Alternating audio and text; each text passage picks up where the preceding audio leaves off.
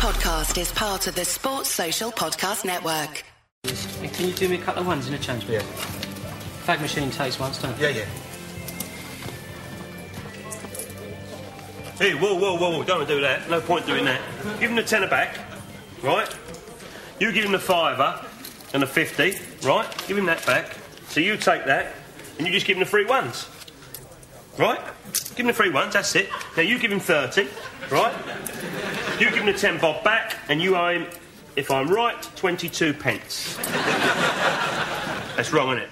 Simon Day and Friends, featuring Billy Bleach and Dave Angel from BBC's The Fast Show. Friday, July the 3rd, 8.30, live on Facebook. Tickets only £5. Go to billetto.co.uk and search Simon Day and Friends. A Scottish football podcast that isn't obsessed with just two teams, niche nonsense, or surprisingly brilliant. You decide. The Terrace Scottish Football Podcast. The cult Scottish football podcast now adapted into a hit TV show. Search the Terrace Scottish Football Podcast on your chosen podcast player now. A champion, finally, Mark. Finally. Thank you. Coronation. Oh, sorry, you're not me. Who are you talking about? you know who I'm talking about. The mighty, Liverpool, the, the course, mighty course. Liverbirds. Yeah, incredible. Yes, congratulations to Liverpool. Um, we're all delighted for you. Well done. Um, yeah, they've been great, haven't they, Martin? I mean, that's what we talk about for the first part of this podcast. Let's not do it now. Yeah, no, absolutely. Them uh, and and obviously the Premier League uh, touching upon all of them. Um, second half, we come on to a bit of FA Cup because that just happened. Um, it just happened. It did. I, I love the FA Cup, but uh, I, I just, yeah, you'll hear it. I just feel like something's missing, and it's not the FA Cup's fault, man. It's this goddamn ruddy pandemic. Yes, uh, we were lucky enough to be joined by Gareth uh, Dobson, who was great as ever. Um, so yeah, listen everyone, enjoy Yeah, the yeah. pod. Do listen and do enjoy it, but also listen out for probably half the amount of time that Martin Gritton talks for during this show. He's like, you can hear a bit of food in his teeth. He's sort of chewing around. It's, uh, it's, it's grotesque, to be honest. I'm, I'm pleased you don't have to see it, and I don't either. I can just hear it. Autonomous sensory meridian response, Mark, is, is, Is that what ASMR is? I believe so. Hope you enjoy the podcast, everybody.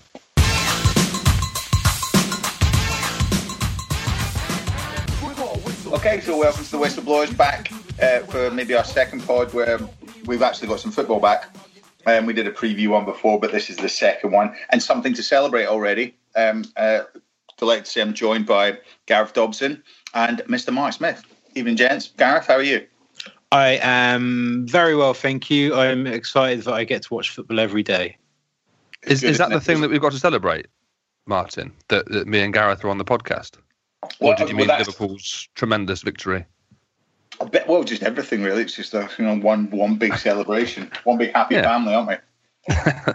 I suppose we are. Um, well, let's come on to that because obviously we can't ignore Martin, are it. you eating? Are you eating something at the start of a podcast? No, no, there was just something that was in my mouth. You know the size of my mouth, Mark. It was probably just something in the back that dropped out. You know, like in Police Squad, where he just knocks the side of his mouth and a, and a bunch of bananas falls down. Um, Martin Drebin. there is similarities between the production values of this. Um, uh, and no, no, it's not besmirching Leon at all. It's just perhaps our slapstick to the point, Martin. What were you going to say? Say say something about football quickly. Liverpool. Liverpool won the league, so Yes. it finally happened. Perhaps the most long drawn out coronation since well, fucking Prince Charles, whatever. Um, I'm sure that joke works if Prince Charles was actually coronated. But um, Mark, it Yes. finally happened.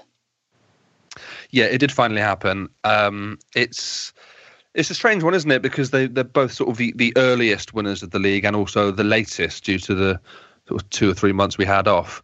Um, it's been coming since I think probably November. We sort of felt like it was done. Um, I still think City can do it. I still think City. yeah, you, you've been saying this. To, to be fair to you, you stop by your guns. Um, I don't think they can. I'm prepared to put my neck on the block and say I don't think Man City can win the league this year.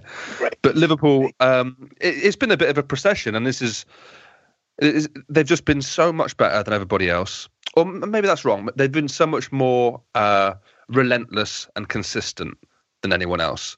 Because actually, even though Liverpool have been superb, they haven't been as swashbuckling as as exciting as they happened in previous years. But look where it got them. You know, it didn't get them anywhere in the past. They, they had a great season last season, but were pipped to it by Man City. And they found that actually just playing winning football is a much better way of going about it. And so Yeah. we've got a situation where Liverpool are quite rightly one of the, you know, on course to be maybe the highest points total in history. Um, and yeah, I mean, they should they should absolutely be reveling in it at the moment, as I uh, am sure they are. I think I've muted them all on Twitter, so I don't know for sure, but it feels like they're probably really going for it. And fair play to them. Well, yeah, I think that's it's good time to bring you in here, Gareth. I, I will say it with very much the understanding that you are a Tottenham fan and the divergence of the two teams since you you know you were both kings of Europe in, in your own way. So, um, what's your take on it? With um, hopefully some some better comments.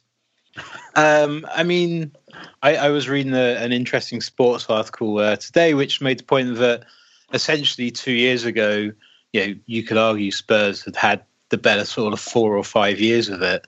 Um, and the difference is, is that you know Liverpool's owners backed the manager, and uh, Spurs' owners did not back the manager. Uh, one won the Champions League and the league title, and the other one picked up Jose Mourinho. So, yeah, I'm not bitter at all. Well, That's the real prize, getting Jose's boss. That's that's worth a thousand trophies, isn't it? Uh, yeah, I mean, he guarantees trophies wherever he goes. So the fact that we're out of all the competitions apparently is not important. We'll still win one. Yeah, I think though you got a good shot at the the Audi Cup pre-season tournament this year. Yeah, I, I, I feel confident. I think we've got a chance. We'll have to see. But yeah, it's know obviously Liverpool have been brilliant. I, I agree with everything Mark said about you know they're not Liverpool are not quite as sort of swashbuckling and as exciting as as they were last season. But you know they've been oh you know Manchester City like in how you know how ruthless and how how pretty efficient they are. You know the the qualities they really showed this year, I think, were defensively more than anything else. And this this dogged resilience to go and win one 0 when previously they may have got a nil nil draw. And um, Yeah. I will say that you know it's it, I think it was really great for the fans that you know their last competitive game of the season, as it will. Yeah, they they did go and absolutely shellac Crystal Palace, and it Yeah, was a nice way to kind of. Uh, you know, round things off after a fairly sort of tepid Merseyside derby. Yeah, you mentioned there, Gareth, about the the fact that they are sort of resilient and they've got so much mental fortitude, and I think I, I think you can pinpoint a, a moment in history where this started happening.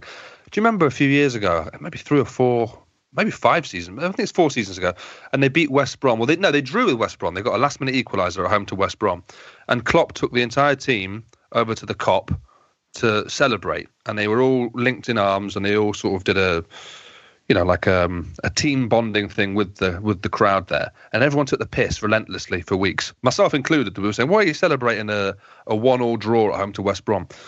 But that was just sowing the seeds, wasn't it? That was that was Klopp getting all the players, all the fans together, getting a resilience amongst that squad and amongst that that city essentially, and now we're seeing the dividends of that. We're seeing it all pay off four four years down the line. We're seeing a, a team that you know, man for man, apart from the front three and and probably uh, Van Dijk, not many of them get into the Man City side. Trent does as well, and the other fullback Robertson, but the midfield doesn't get in that Man City side. But he's created this unit, and that's psychological and it's physical. He's created this unit of players who understand their roles, all play for each other, and as we've seen, just churn out result after result. And it's not just this season; it's the last eighteen months. They've been unbelievable since last Christmas, the one before last. Yeah. I was expecting you to be slightly um, more verbose about that, Gareth, but uh, Okay, I, mean, I, I can be. It's no, I agree. I, I duck in think throat. Um, Uh, no, the- no.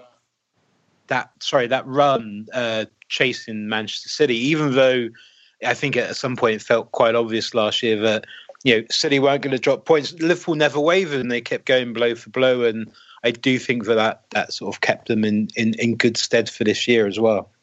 Yeah, definitely. Uh, Martin, um, I'm going to say something now, and you might disagree with it. Uh, it's not the way you want to win a league, though, is it? It can't be the way that you dream about it as a schoolboy.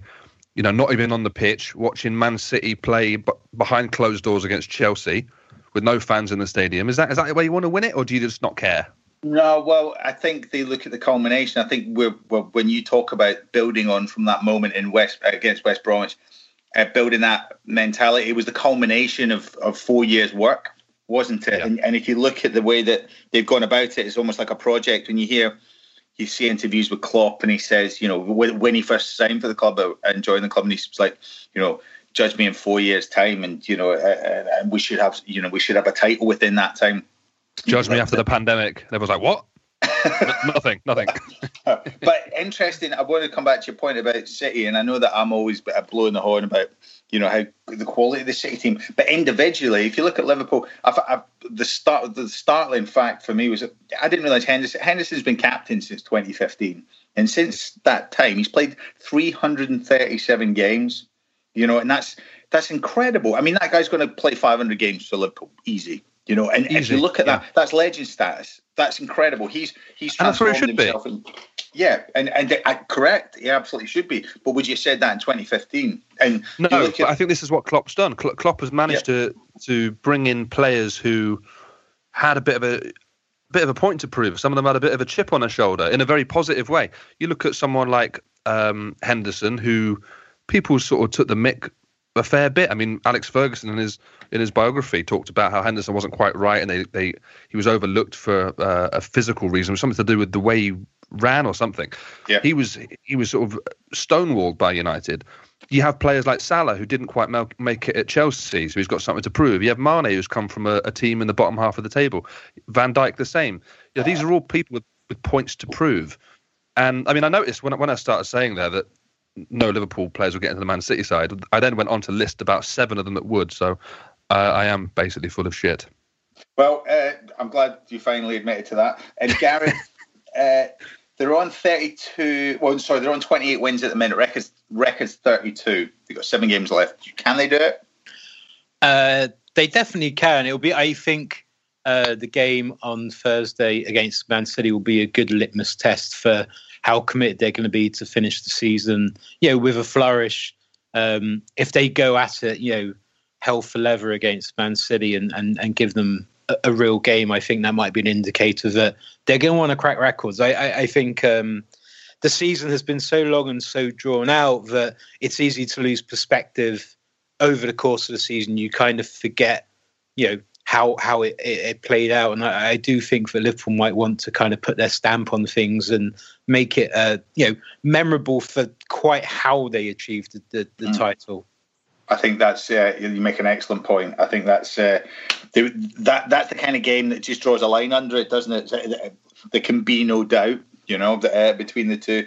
Um, so so hopefully it's uh, everything it's built to be. Um, just coming on to that, looking at the you know the, not wanting it to fizzle out. That was a quote from Chris Wilder actually to his players because obviously they've struggled, but they're not the only ones, you know. So um, let's look at the bottom half of the table and even just look at some of the teams that have struggled to come back in. Mark, who's been your kind of pick from the teams that just haven't been able to get going again?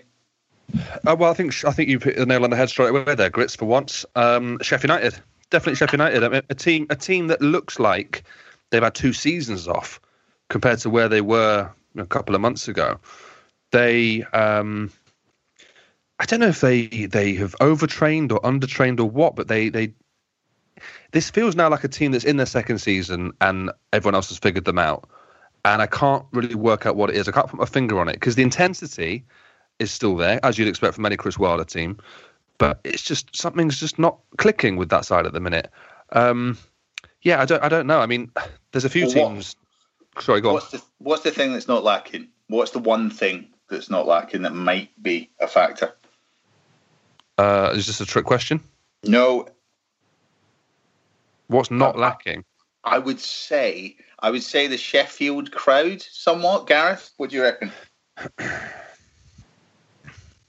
Um, they, it's it's Bueller, It's guys, to- guys, guys, come with me on this journey. Come on. No, go on, Martin. I'm, I'm with you. I'm with you. if, you if you can see me, uh, you can see me nodding very I sagely. being it- That's like one of your ones when you just throw someone under the bus, Mark, and then just kind of wait for them to. I don't Well, ask come them on, odd come on. questions like that. I, I'd say it's worth noting that you know Sheffield United were sliding a little bit, or, or the momentum was slowing down a little bit. Sliding is probably a little bit, a little bit harsh. So I, I think it would have been a huge ask to, you know, to think that they could come out of lockdown and kind of almost hit back to where they were in you know September through through December. But I mean, it's impossible to discount the crowd, and it's obviously a wider conversation about you know how you know home advantage has been has been neutralized somewhat, and it does seem like the the the better teams in in a in a duel seem to be seem to be winning um, these games. But it's also you know it I, I think the the bottom three have only picked up like single digit points between Yeah, them in right. the 13 games they, they they've played collectively so it's you know I, I think that does speak to the fact that you know home advantage was was apparently very real Yeah, no, absolutely. I, I suppose I was just uh, highlighting the point that it's something that was kind of glaringly obvious, but yeah, it doesn't necessarily point to the fact that that's all Sheffield relied on. I think you're right. I think momentum was a big thing for them. That that ridiculous fact that the bottom five haven't won a game. It's just you know, yeah. and people talk. And West Ham was like, well, they're going to get dragged into this, and it's just like, well, hang on a minute, this team's just are playing that much worse than them. But they've got a, they've got a very tricky game tomorrow night. I mean, Chelsea come to visit, and that could be a real a, a real a real blow to them if if Chelsea Yeah. take them to town. But also that that's one of those games that historically you think about, you know, a West Ham home crowd against Chelsea. Huge rivals, they really hate each other. But I think even since they've moved to the new stadium, even, the home advantage, it's not the same as it was at Upton Park, is it? You're not you don't have that tight pitch, you don't have those the fans right on top of you as an away player. And uh, where you are now, I mean, the stadium's beautiful and it's, it's great. Uh, I'm not completely sure it's great as a as a punter to watch with the how far you are, you are from the um, from the action, but for an away player, it's absolutely heaven, isn't it? Well, I, do, I mean, I know that they do have a good record against Chelsea there, but I, I take what you're saying absolutely. that Right? Yeah, yeah, yeah. It's a very different setup. Um, you know, let's you know, let's look into that be- because uh, after tomorrow next game, it's going to be it's going to be uh, uh, quite obvious who are the teams that are going to be fighting out over the last few games. Gareth, who's your uh, kind of favourites for the drop at the minute? Uh, unfortunately, I, I think uh, Aston Villa are spiraling, um, which is just disappointing because I, I think yeah they they've been quite a good team to watch and they've they've had their fair share of adventure, especially in the League Cup. Um, so they're one. It's I do wonder whether Watford, uh, you know, the the new manager bounce has sort of finished. Um, Nigel Pearson's an interesting character. He looked very impressive for the first few games, and now it, you know, especially the game uh, in uh, just past at the weekend, just looked completely bereft of ideas to go and play this kind of long ball game against Burnley. Just just sound, seemed insane. But um, so tho- those are, are two, along with Norwich. Yeah, not Yeah, Norwich enough. are done, aren't they? Um, and and well, Villa had four games in eleven days, which Dean Smith was not amused about. But there you go. Well, listen, uh, let's let's let's wrap up the Premier League for now, and uh, we'll come back and uh, talk FA Cup.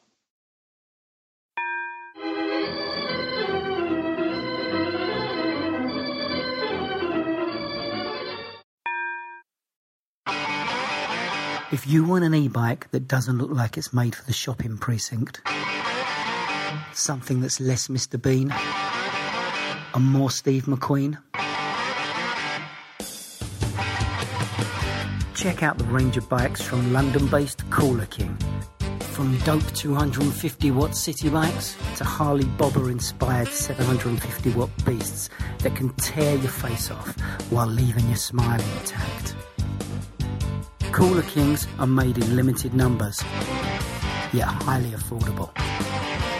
Check them out now on the web at cooler.bike or find them on Instagram with hashtag CoolerKingBike. Cooler.bike. E-bikes that are cool AF. All right, welcome back. As promised, uh, I, we'll, Martin, are you we'll- eating again? Are you eating in the breaks and then and then bringing it into the main show? And I think another bit just fell out of the back of my mouth. Um, so, uh, It's, it's Um, unacceptable. Anyways, Um, You think because we're working remotely, I can't hear you chewing away at something? it's just one of those mics. It's that SA, Oh, SAMR, mic. whatever it is. All right, yeah, Do you know what I mean? I just got one of those. ASMR podcast. Welcome. Yeah. I've just got one of them tacky mouths. Um, and that's been said before. Uh, where were we? FA Cup, Mark. Um, FA Cup. What were your thoughts of the games at the weekend? Um, well, Martin, I don't really want to use the sort of hackneyed phrase "the magic of the FA Cup," but I'm going to in this next few seconds. Um, it it felt to me that there's never been a more clear weekend of FA Cup action where I felt like the magic of this tournament is absolutely dead. And that's not to say it's dead forever and going forward it won't be great because it's a wonderful competition and the rest of this season might still be fantastic for the FA Cup. But this weekend it felt like we had a real opportunity there, and I think had had the crowds been in the stadiums, I think it would have been completely different. I mean, you look through the fixtures. You had Sheffield United at home to Arsenal. We've mentioned Sheffield United's crowd already, but that with a home crowd is a completely different proposition for Arsenal. Arsenal struggling a bit at the minute. You really fancy Sheffield United to, to get something there, even if it's a replay. You fancy to get something. Uh, Leicester at home to Chelsea. So again, the bigger team have gone through. All right, Leicester ahead of them in the league at the minute, but Chelsea are on the ascendance and again with a home crowd behind them, you fancy Leicester. Ditto Newcastle, Man City. Ditto Norwich, Man United. All the big teams went through. It just felt like there was nothing exciting, and, and the games weren't particularly tight a lot of the time either. I mean, Norwich. Let's talk about Norwich for a second. They are, I think we all agree, very, very likely to go down this season. They look like they've been cut adrift at the bottom of the league. They, they can still come back, but I doubt they will. They've got nothing really to play for, we don't think. They're playing against a United team, team that's got eight changes in it. And they really, I mean, all right—they've got an equaliser, but to me, they went out with a bit of a whimper. And that's got to be really, really depressing for, for Farke there because he's a manager who I think will get another shot at the Premier League, whether that is with Norwich or someone else, I don't know. But it just felt like a very depressing day for Norwich. Um, as for the other teams that went went out as well, but for Norwich in particular, that felt like uh, a bit of a, a a full stop to their season already. I mean, Gareth, you're you're a Spurs fan. You've got a pretty good history of FA Cups, sort of. Uh, if the year ends in one, anyway.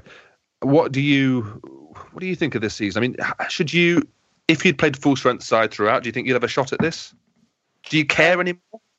I I think I yeah I would have cared because I even I despite myself was like well you know Mourinho is going to want to hold up a trophy at the end of his first season to show he can do it. So you know the FA Cup seems like a, a real chance. And you know I went to that game versus Norwich um, which was abysmal. Um, we went to a penalty shootout. It was one of the last games before um, before the lockdown, and it was you know Spurs had a lot of injuries, but they also seemed you know unmotivated and not you know just not at the races. And um, I you know I, I do agree. I don't think the games were particularly uh, enthralling um, this weekend. But what I will say is there were I, I guess going back to the points we were making earlier. There felt like there were these little turning points in each game. So when Norwich got their late equaliser, you could say, you know, if suddenly roared on by the Carrow Road crowd, Yeah, would they have really turned the screw? Would they have, you know, really pressed, put Manchester United on the back foot? Obviously, there was a, a red card soon soon after, which kind of, you know, put the kibosh on that. But um, There was there was no doubt about the red card. There was there. I think we all do. We all agree that was a red. yeah, it was, it was pretty clear and, and yeah, straightforward.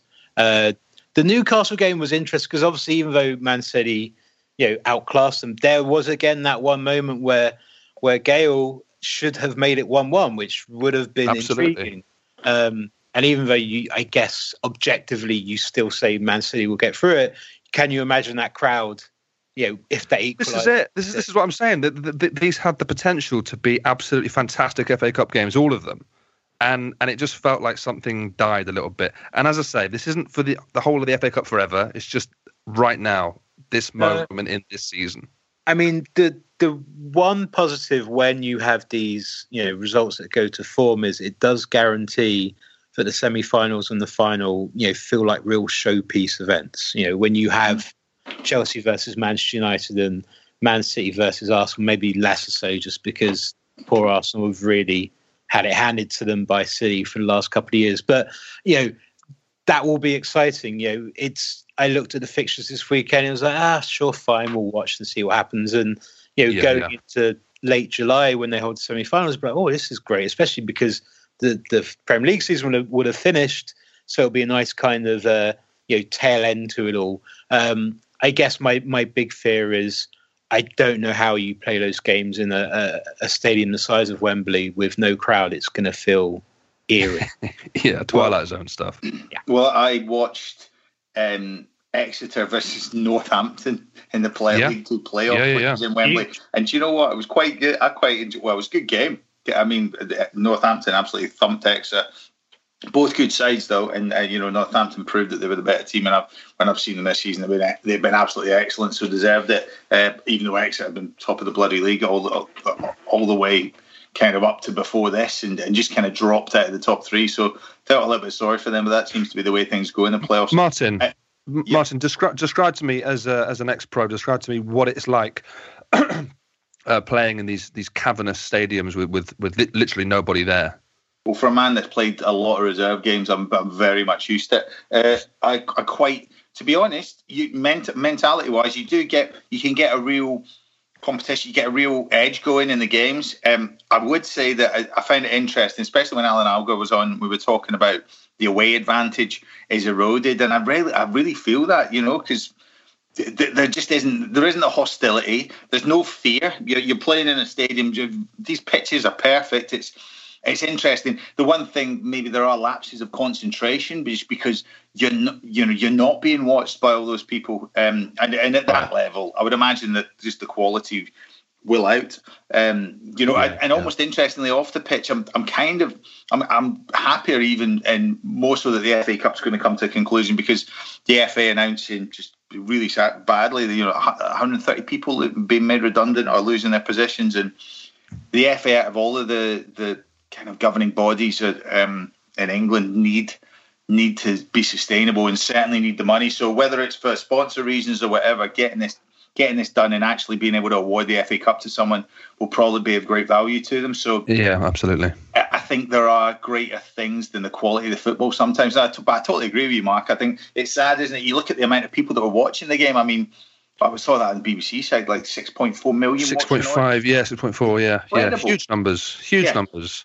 I mean, the, the appetite for football has never been it's never been bigger, and it's just a shame that it's it's taken something like this to get to get football on on our national channel to get to get football on BBC. But it just feels like, um, It could be a missed opportunity. Of course, definitely. yeah, but of course, of course, like the, the, there'll be an asterisk next to whoever wins everything this season. It just feels very disappointing. that The FA Cup is it's still the you know the proper. Oh, Your Majesty, meat and two veg, all the traditional England stuff. FA Cup, that's what it's all about. And it just feels like it's been a little bit, a little bit tainted this season. But it doesn't matter what I think. It doesn't matter. Uh, we've got some breaking news, Martin. Breaking news, Gareth. Do you want to hear it? Yep. Uh, Leroy Hey. Sané will be joining Bayern Munich at the end of the season, that is according to a Bild, which is Yes. the, uh, the and the BBC are now going with it as well. uh, also, who has? BBC. Oh, fair enough. That frees Uh, up that frees up some budget uh, um, for Yes. So this is what I was going to ask. Uh, Man City will be strengthening, I imagine, this season. Let's assume that they they don't overturn the Champions League ban. Um, so they'll have no Champions League football. They're still a club that can attract the best players in the world, aren't they? With with one of the best coaches in the world. Yes. Ooh. I mean, yes, yes, but the very best. Um, I think they'll, they'll have to look to development, won't they? Look at the play, young players. Um, you know, interesting to see. Uh, who was the lad that signed for Chelsea? Werner. Werner. Werner, yeah, Timo Timo Werner. Werner. Yeah. You look at uh, there's maybe Sancho. I mean, Sancho want to play Champions League. Um, He will. just kind of look at the that side of things, and also Pep. I mean, we haven't really heard much from Pep in terms. I've heard positivity around him. He's saying like, right, you know, how are they going to compete with Liverpool next year? But that is a real blow to him, you know, because that is Absolutely. that's the That's one what he he's here wants. for. Yeah, abs- Correct. Uh, I mean, I imagine what will happen is that they'll they'll appeal and they will at least get one season overturned, Mhm. right? So they might have one one year out of the Champions League. There is a chance, of course, that they get the whole thing overturned. In which case, business as usual. But Sane leaving, I don't think is a huge loss. Uh, big fan of Sane, but you know he, I think he can be replaced more easily than a few others in that squad. That's for sure. I mean, Yeah, obviously, it's worth uh, pointing out that uh, David Silva is finishing at the end Yeah, of the yeah, year. Obviously, Phil Foden can step in, but that that's still a big ask. I mean, Foden, you know, it looks like he, he will thrive, but you know, to to replace you know what David Silva One of the best ever Premier League yeah, players. It's, it's that that's still a huge ask. So you know that'll be very interesting, and you know it's the Man City team is not particularly young. Kevin De Bruyne turned 29 uh, over the weekend. Um, Aguero's in his 30s now. It feels like every season there's almost an assumption that you know it could be Aguero's last. Uh, you know, Gab- Gabriel Jesus is. I I- still don't know what it is. He I remain unconvinced what his qualities are as a as a forward. Um, I'm I'm I'm not I'm not really a fan, and you know I, I do Right. think if they were if things were different now, and you know um, they were City was still in a tight title race with Liverpool. I think you know the prospect of going into these last kind of you know four or five games or you know six seven games with only Gabriel Jesus would set the alarm bells ringing. So um, I think they've got a lot of things to look at, and, and you're right. That question is, you know, they can bring in players like Foden and so forth, but it feels like they are going to have to make a couple of seismic moves just to sort of maintain that, you know, highest level of quality. Yeah, particularly as I, I can't imagine Liverpool will go two uh, years in a row without strengthening. No. I So I, I imagine they'll have to sign Yeah. somebody. Sorry, Martin. No, no, I think you make, you make some absolutely spot on points. I, you look at those players individually and you say, oh, they'll survive without them, but you take them all away. And then you look at how, th- you know, threadbare, just the, just uh, Silva and Aguero, you're, you're absolutely right, two of the greatest Premier League players of all time. And just the, the, you know, the peace of mind that that gives to have them there. You know, you can start with Gabriel Jesus, absolutely, Gareth, but if you've got Aguero to come on, you always know that you've got to get out jail free card, maybe two on the bench and to not have that to maybe have some more untested players because you, you you think Foden Foden's going to be you know he could be a real box to box all energy all action player that's great. The Premier League's packed with him you know when you're playing for Man City you get more chances and his quality is there without a doubt. But there's great players that play you know there's great centre midfielders that play for Norwich. It's just it's one of those ones where you put them in and around that Man City team but to elevate them to the next level and to be the very best is picking those getting those players in is, is going to be a real challenge. And you know, uh, you know, one last bit before we, you know, I don't want to paint Man City as this team that are, you know, going to be All in the league next year or in three years' time, but um, you know, they have a back four that is questionable. yeah Oh yeah, yeah, that, absolutely. And there was talk last week that um, they'll be trying to sign a, a, a centre back, and I mean that has to be a priority, doesn't it? A centre back. Uh, Laporte's very, very good. I think he's one of the best in the league, but you you cannot play him alongside uh, a makeshift centre back in Fernandinho or a pretend centre back in John Stones. I don't think you can do that for a full season. Uh, Kyle Walker, like you say, he's he's he's a good player, but he's he's another one on that list of people getting a bit older now. And Yep. I don't know how old he is actually. I think he's probably near thirty. Is he? I think he's 30 now, maybe 29. Right. Um, But a lot of Men, M- Mendy on the left has really, despite a fantastic first few months in, in the country a couple of years ago, has absolutely fallen off a cliff. Um, so I think you can make an argument that they need three new players for that back four. Yeah. Um, it's, it's a bit, it's a big rebuild, and I'm not sure Pep is going to be around for that much longer. I think he, you know, he, he only does four years, five years at a time, doesn't he? So I don't, what's he in now? Is this his third year? Is this his fourth year? Uh, good question. I think it might be year four. So, I mean, you, you can't see him being here for 10 years, is my point. And I don't know if he's got it in him to do a whole rebuild. I don't know what's going to happen with them in terms of FFP. If they do get this Champions League ban, they're not going to go out and start spending 200 million quid, are they? So, it's, it's a big job. so and I- I just to clarify, FFP is fancy football points, yes? yes, sorry. I should have said that. Um, Uh, but it's, it's it's a big job, and we talk about next season closing the gap on Liverpool.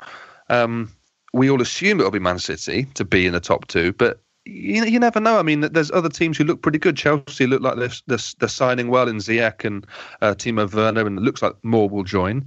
Uh, United, to me, look like a completely different team to what we saw six months ago.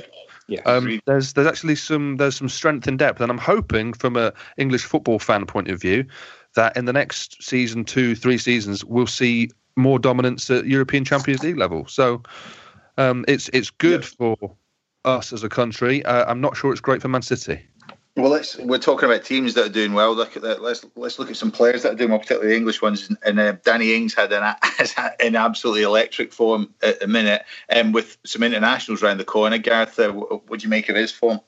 Uh, I mean, his his his goal scoring has been phenomenal. Actually, he really reminds me of uh, you know Harry Kane when you know sort of two years ago, where it felt like every time Kane touched the ball, he scored. You know, the range of goals and you know his movement is great. He seems to just create space with with his uh, his movement when he's on the ball. He always seems to find the right angle to shoot at. I thought his second goal uh, at the weekend was absolutely just superb. Uh, you know, just left to keep the keeper completely flat-footed, and um, it's uh, you know obviously Kane is going to get the uh, you know benefit of the doubt for for some time, and rightly so. But um, you know, it's I do think Vardy. I assume sorry, Vardy. Excuse me. I do assume Ings will be in the England squad, and I, I think you know he deserves. He definitely deserves maybe a start. I, I absolutely. You, it, there's so many examples of players who have great seasons, um, strikers especially, who get those sort of end of year call ups, and they don't really get the starts. And then by the you know 12 months later, it's all gone away, and there's this kind of what if. Um, you know, lots of Kevin Phillips moments and and yeah, players like that. And I, I do think that you know sometimes you want to catch lightning in the bottle, and you know I, I think with Southgate, perhaps he says, okay, you know I'm going to start Ings for for a, at least a game, and if he can get on the score sheet at in an international friendly, he could leave with so much confidence, and suddenly you have a player you you can rely on to come in squads for next season. And definitely, you know, we talk about you know sort of club making your national team like a club and there's certain players you you keep bringing in because you trust them for what they do for the national team and you know it feels like England have always been a little short of those especially from non-glamorous uh, teams and mm. uh, I think Ings deserves a fair shout because you know let us not forget you know he got a huge move to Liverpool which was only derailed by injury he he didn't Absolutely. fail from a playing perspective he never got a chance so there was there's always been a quality to him so I hope it continues. Yeah, I, I also think that Southgate has um, he's built a real energy within that England camp. He he's built a a philosophy of how to play, but also behind the scenes, he seems to be saying that uh, if you play well for your club, we will give you a shot. And this yeah. is a perfect litmus test for that. If if he doesn't do that, if he doesn't give Ings a, a, a chance, I'm not sure actually what England's playing schedule is like over the next few months. I've got no idea. But assuming Danny Ings finishes the season strongly, and you know what, even if he doesn't, he has to give Ings an opportunity. He just has to, because otherwise, it's we can't believe anything Gareth Southgate says again. Um, I think it's the only issue is that maybe there's a full season now between um, Danny Ings playing well at the moment and the next international tournament. So he's going to have to keep it up for a full season of the league because otherwise, I think he probably should be a, a shoe in for the, the tournament this summer. Um, but why not? I mean, there's not. It's not as if England strikers are abundant at the minute. We've got Kane, yeah, we've got Abraham. I'd take him. And then Ings has got to be in that list, hasn't he? I don't, I don't, know who else you could even bring into that. Yeah, yeah, absolutely. Well, you got you got on the fifth of September, they got Iceland away. Then they've got Denmark away on the eighth. So they got back within three get three days. They got two games, so that's perfect chance to to play yeah, almost two different right. 11s. You've got same in October. You've got um, um, two Nations League matches. Well, actually, these are all Nations League matches. They've got Belgium and Denmark at home. Mm. Uh, so you've got like you've got you, you, know if he can keep his form There's up, opportunity. It, yeah, there is opportunity there, and and um, it would be good to see. And you make an excellent point about. Uh, uh, being able, to, if you're in good nick for your club team, getting that opportunity. I remember Andy Cole saying that recently, just saying, you know, he, he was like, you know, once the once Venables had picked his players, that was it. You know, you're not in, and and they want to get back to that. And he thinks Gareth, you know, Gareth kind of got that mentality, and and at yeah. the very least, you know, he's he gives people a chance. So yeah, and it's also about showing that, that the the sort of the bad old days of it being really cliquey within the England squad of Liverpool players, Chelsea players, United players, Arsenal players. That will that that's going and that's being phased out. And if it means a player at Southampton who, no disrespect to that club, they're, they're not they're not an elite club. If someone who plays well for them can get an England call up and get regular game time for England, then that is something that uh, is great. And and and going forward, it just means that players don't have to go to these so-called big clubs to get an England cap. Yeah, great point. great point. I, listen, let's have a look because um, as a Scotland fan, I can't believe I've got dragged into this chat because it's making me sick. Um, uh, both of you listening, uh, thanks for both of you joining us because um, I'd, I'd quite like to come back to have a look at the championship because I think that could be really tasty in the running uh, and something that we focus on a little bit more because um, just looks great, doesn't it? Yes. Yeah, it's always. I mean, it's it is it is lovely. It's that you know, time of the year where you know sort of real fair weather watchers like me sort of start paying attention to the table and the results they come because it's always so dramatic. It's it is an incredible league, and you know I have lots of friends who follow various clubs who are sort of scrapping at this time of the year, and I know it's not quite as fun for them when you're in the middle of it because you know as we know you know the playoffs are the cruelest and uh, for for fans, but yeah, it's going to be brilliant. I think especially with so much already being decided in the Premier League. I mean, there's really only the questions around the the, the Champions League spots. Perhaps I, I think you know the relegation situation will probably become clear sooner rather than later. So yeah, I, I think the uh, the playoff and uh, promotion picture in, in, in, the championship especially is going to be fantastic. Well, brilliant. Thanks for joining us, Gareth. Uh, I hope we get, we get you back in the next week or two. Thank you so much for having me. Always a pleasure. No problem, Cheers, Mark. I promise to finish my dinner next time before the pod. Yeah, if you would, man. This is really disrespectful to me and Gareth. And most importantly, you're just letting yourself down. And Leon, of course. Leon. You're letting everyone down, basically, is what I'm saying. Well, I think we'll leave it there. I was a whistleblowers.